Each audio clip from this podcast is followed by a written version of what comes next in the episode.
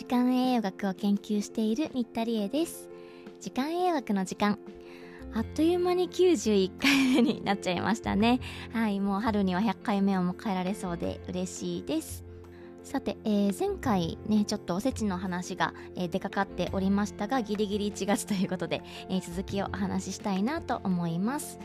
前回は高脂肪食。たくさん、えー、オイリーな脂肪が入っているような食事を食べるとどうなるのか。それはもうね皆さんご存知の通り太っちゃうよねみたいなこととかあとは夜中にねどうしても食べたくなる食欲が湧いてきたりあとは摂食パターン。食事の習慣がねなんか乱れやすいよねみたいなお話をしていました。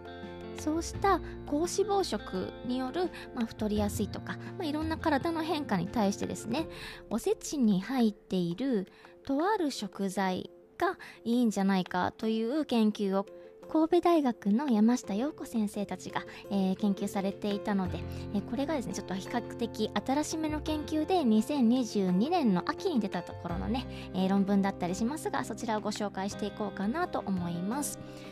えー、皆さんはおせち何の具が お好きでしょうか？私はね子供の頃はやっぱりちょっと苦手で苦みがあるようなものとかもねあったり、えー、乾物とかも使いますからちょっと独特のね、えー、風味があったりするのでまあ子供の頃はなんかローストビーフとかまぼこばっかり食べてたような、えー、イメージがありますけれどもまあねちょっと大人になって日本酒とか飲むようになるとおせち美味しいななんて思いますがはい、えー、数の子とかねくわいとかいろんなものがありますね、えー、皆さんはどれが一番お好きでしょうか？で、えー、この中でですね、えー、例の高脂肪食に良さそうな、ね、子がいます。じゃあ、えー、おせちの具といってもね、いっぱいありますので、3択にしてみましょうか。1つ目、数の子。2つ目、くわい。3つ目、黒豆。となると、はい、どれが良さそうでしょうか？はい、私は個人的に、えー、栗きんとんとごまめが好きなんですが、まあそれはさておいて、はい、えー、今回はモスちゃんの実験です。で、えー、どういう風にされたかというとですね、まあ、96匹ぐらいのね、マウスちゃんに、えー、来てもらいまして、それぞれ、えー、同じぐらいのね、えー、引数ずつ3つのグループに分けます。はい、こういうね食事に介入をする、えー、こういった食事を食べた時にはどんな体が変わるんだろうかみたいなことを見ていく時にやっぱり比較対象が必要なんですね。なので普通の栄養バランスの食事を食べる子たちとそれから高脂肪食を食べる子たちですね。油っぽいお料理を食べる子たち。これがですね、えー、結構な油の量なんですよね。ラードとか、ね、大豆油とかを混ぜながら、えー、カロリーあたりの60%が、えー、油っぽいものから、えー、カロリーが出ているといったような、えー、オイリーなお食事になっています。タンパク質20%炭水化物10%ってねかなり少ないですよね。普通の食事っていうのは炭水化物がまあ大体50から60%ぐらいの、えー、カロリー全体の、えー、栄養源になるようにみたいな風に計算したりするんですがまあ、えー、その5分の1ですかねそれ以下ですかね10%なのではい、えー、かなり炭水化物少なめ脂質多めのバランスになっています。で、えー、3つ目のグループはですねこの高脂肪食同じように食べてもらうんですがまあそこにこのなんか良さそうであるというそのおせちの材料になってているような、えー、ところに入っている栄養素を含めています、まあ、ちょっとずつ頭出しをしていくと、えー、ポリフェノールの一種なんですね。お食事の中の、えー、ボリュームの2%に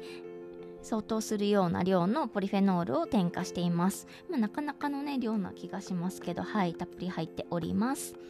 でこれをね、えー、食事を切り替えてからどれぐらいで変化が出るのかっていうのも大事なところなので、まあ、3日目1週間2週間それから4週間っていうね、えー、4つのタイミングで測定がされています。さあ、えー、どうなったかと言いますと、えー、まあ前回のねお話で高脂肪食を食べるとどうしても炎症性のサイトカインって言ってね、まあ、炎症が起こりやすいみたいなことが脳に変化が起こってしまうっていう風なお話をしていましたけれども、えー、このポリフェノールがたっぷり入ったお食事を食べたマウスちゃんたちはですねなんと、え食べ始めてから1週間で炎症性サイトカインが抑制されていたといったことが分かりました。で、えー、さらにその、え、それよりもね長く食べてもらって4週間、まあ、1ヶ月ぐらいですかね、えー、食べ続けた後ではやっぱりね普通の高脂肪食だけ食べていたマウスちゃんと比べてやっぱりね優位に発言が減少していた、まあ、炎症性サイトカインが少ないっていうのはいいことですね。はいいい変化が起こっております。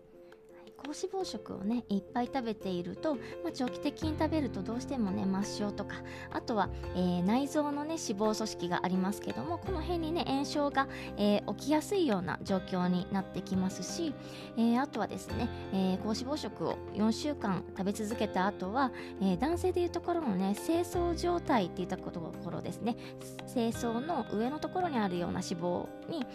炎症マーカーが増えちゃうんだけれどもでも、えー、このポリフェノールを取ることによって、えー、そのね増えちゃうところを抑えることができたというふうに、えー、結果が出ました。おーすごい。さすがポリフェノール。なんかね、え抗酸化作用とかイメージが強いですが、え何かとやっぱりいいですねポリフェノールは。というわけで、えー、まとめるとですね、えー、このポリフェノールを摂取することによって高脂肪食で、えー、誘発されちゃった、え脳のね特に視床下部っていうところの炎症が、え食べ続けることによって3日で改善する短いですね3日で脳は、え改善することができました。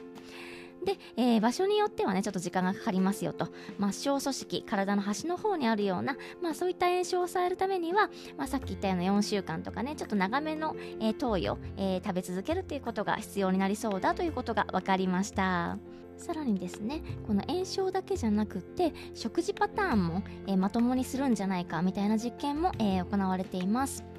普通の栄養バランスの食事をしていたマウスちゃんたちはですねだいたい1日の食べる量の70%から80%ぐらいは活動期、まあ、人間でいうところのお昼ですね普通活動する時間帯にちゃんと食べるよっていうような、えー、行動をしていたんですが高脂肪食をずっと食べていたマウスちゃんたちはですね、えー、実験が始まってからすぐにいつもだったら寝ている時間にご飯を食べるっていうようなね行動が起こり始めるんですね。不思議ですね。食べてる栄養素で結構この、食欲だったりだとかいろんなところに影響が出てくるみたいです。じゃあこの、えー、高脂肪食に、えー、この特殊なポリフェノールをたくさん加えた2%加えたご飯を食べてた子たちはどうなったのかというと2週間目つまりは始まってから14日目までは高脂肪食の、えー、食べている子たちと同じように、えー、普段寝ている時間にご飯を食べちゃうっていう、えー、異常摂食パターンちょっと異常な食行動を起こしていたんですけれどもなんとそこからプラス、えー、もう14日間ですね見てみたところ4週間目のところではなんとリズムが戻ったんですよ普通の、えー、栄養バランスを食べている子たちと一緒に戻ってきたという風な結果が出ました脂肪によるねこの、えー、食行動の異常みたいなのが早く出てしまうのに対して、まあ、それをね抑えようとする、えー、この特殊なポリフェノール君たちの働きはゆっくりめに2週間目から現れてきたんですかね面白いですね。でこの食べてる量自体はねあんまり変わってないみたいなどの3群に見ても変わってないみたいなんですが食べる時間がねこうやって変わってくるっていうのは一つ面白いですね。でこの、えー、食べる時間帯とかね接触パターンの違いっていうものは、えー、免疫にもやっぱり関わってきますよね、えー、例えばこの実験で見られていたのはミクログリアっていう、まあ、この脳の中にいる免疫物質グリア細胞の一つなんですがこの子たちが蓄積するとかねそういったことに関連してるんじゃないかということが見られました。ミクログリアってね聞いたことありますかね、えー、免疫のね細胞いろいろいますけれどもまあ有名な割と、えー、高校とかでも習うことの一つにマクロファージとかあったと思います。マクロファージ君はね体の端っこの方末梢の、えー、組織に侵入してきた病原体たちをパクパクごっくん飲み込んじゃいます。でこのパクパク飲み込んじゃうことを鈍食するっていう風に表現するんですがこのねミクログリアも鈍食するというような働きをする免疫、えー、の子たちですね、えー、特に脳内にいるといったところが特徴です。その他血液中のこともねいろいろ見られたみたいなんですがこの高脂肪食によってコレステロールとかがね、えー、上がっちゃいますけどもこのポリフェノールはそれを下げるということはしなかったので、まあ、やっぱりこの、えー、肥満を予防してくれたこのポリフェノール君は接触パターン食事の時間をちゃんといつもの時間に食べれるようになるような、え、ところから影響して、えー、太るのを予防してくれたんじゃないかというふうに推測ができたようです。さあえー、この、えー、ポリフェノールがねすごく有用であるっていうことはいっぱい分かったんですがじゃあ何を食べたらいいのかといったところで最初に言ったおせちの3つの中のどれか。ポリフェノールということでピンと来られた方がいるんじゃないかなと思いますが答えは黒豆でした。この実験でもね藤子さんの黒豆を使ったみたいなことがねちゃんと書いてあったりしてすごい身近な実験だなと思いながら。まあ、えー、食事のね中の2%をポリフェノールにするこの、えー、黒豆の特に黒豆の皮のところですねあの黒いところあそこが一番いいので黒い皮をねたっぷり入れたお食事を食べていくと私たちにとってももしかしていいかもしれないねというような結論ですね。えもちろんこの、えー、黒大豆の皮のポリフェノールっていうのはすごくたくさん、えー、種類があります。アントシアニンも、えー、含まれているんですがそれも複数種類あって、まあ、シアニジン酸オグルコシドとか、え、EC とかねいろんな名前の子たちがあるんですけども、え、それもねいろいろ、え、個別に試してみられたみたいですがこののシアニジン酸オグルコシドっていうやつですね略すると C3G というふうに言いますけどもこれがやっぱり一番良かったんじゃないかといったところが結論でしたポリフェノールは水溶性なのでまあなんか黒豆茶でもいいかなとか思いながらいろいろ調べてみていますが、まあえー、水溶性ということはやっぱり、えー、一気に取ってね貯めておくことがなかなかできないので、まあ、こまめにぜひ取ってみていただければなと思います。それでは今日はこの辺で。まったね